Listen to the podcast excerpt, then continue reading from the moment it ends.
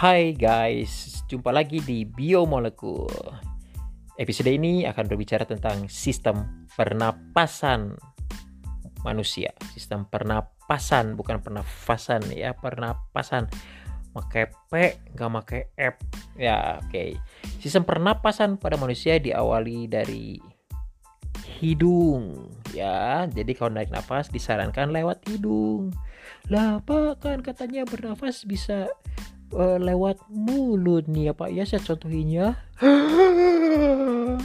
nah gitu ya. Memang betul sih memang betul. Kita bisa naik nafas lewat mulut. Betul. Tetapi ketika kita menarik nafas lewat mulut ada kekurangannya ya. Kekurangannya adalah waktu tarik nafas lewat mulut maka semua akan terhisap masuk tanpa kendali.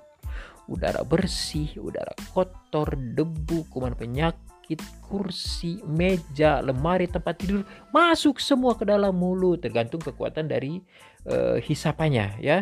Jadi tidak disarankan uh, inspirasi atau menaik nafas lewat mulut ya, lewat hidung. Kenapa? Karena kalau lewat hidung tuh ada tiga proses yang akan terjadi pada udara yang kita hirup. Satu, udara akan disaring.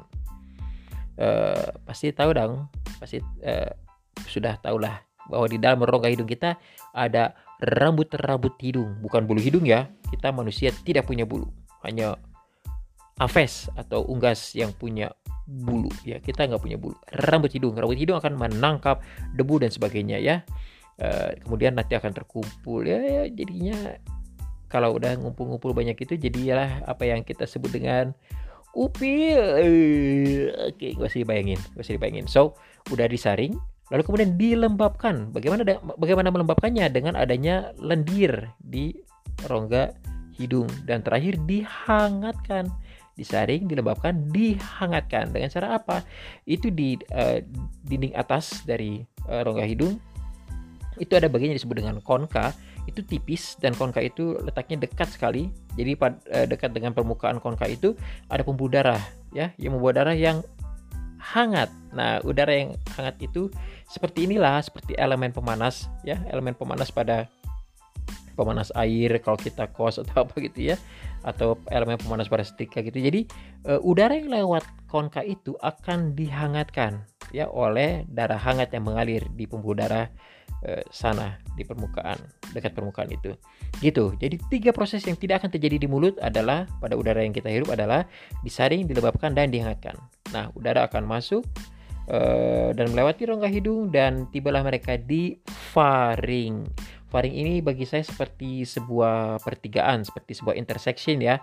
Jadi udara yang kita hirup masuk lewat faring, eh akan melewati faring. Makanan yang kita makan akan lewat faring. Minuman yang kita minum juga akan lewat faring ya. Jadi kayak intersection. Nah, dari faring udara akan memilih karena di leher kita ada dua saluran ya, satu di depan, satu di belakang. Yang di depan itulah ya yang disebut dengan larynx. Itu adalah saluran pernapasan Sementara di bagian belakang dari laring, berarti ke arah punggung kita, itu ada esofagus atau kerongkongan. Beda ya. Jadi kalau saluran pernapasan itu tenggorokan, saluran e, pencernaan itu kerongkongan. Nah, udara akan ke tenggorokan.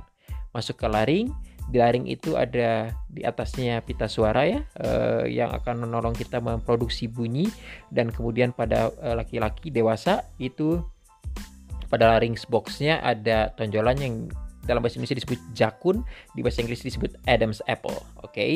Nah, e, dari laring yang terbuat dari tulang rawan, udara akan melanjutkan perjalanan melewati sebuah terowongan ke arah bawah tentu saja yang namanya trakea. Trakea itu e, saluran yang dindingnya terdiri atas cincin-cincin tulang rawan. Udara akan masuk ke situ. Nanti trakea akan bercabang ya. Cabang dari trakea itu disebut bronkus ya bukan singkatan dari bronchus bronkus ya atau bronki uh, pluralnya Nah, bronkus itu merupakan cabang trakea satu ke kanan, satu ke kiri. Kalau lagi lihat gambarnya nanti ya di internet atau di buku, ingat ya, setiap kali melihat gambar anatomi sistem apa pun itu di tubuh kita, maka kanan adalah kiri dan kiri adalah kanan. Balik lagi, bronkus ada ke kanan, ada ke kiri. Nah, Uh, kemudian dari bronkus lah kita akan tiba di organ yang namanya paru-paru ya paru-paru um, Paru-paru itu bentuknya tidak solid satu buah di sebelah kanan satu buah di sebelah kiri tidak ya, tetapi terdiri atas lembaran-lembaran lobus lobus. Paru-paru sebelah kanan terdiri atas tiga lobus, paru-paru sebelah kiri terdiri atas dua lobus. Oke, okay? nah itu di paru-paru inilah uh, bronkus kemudian akan bercabang-cabang menjadi saluran yang lebih kecil yang namanya bronkiolus. Bronkiolus.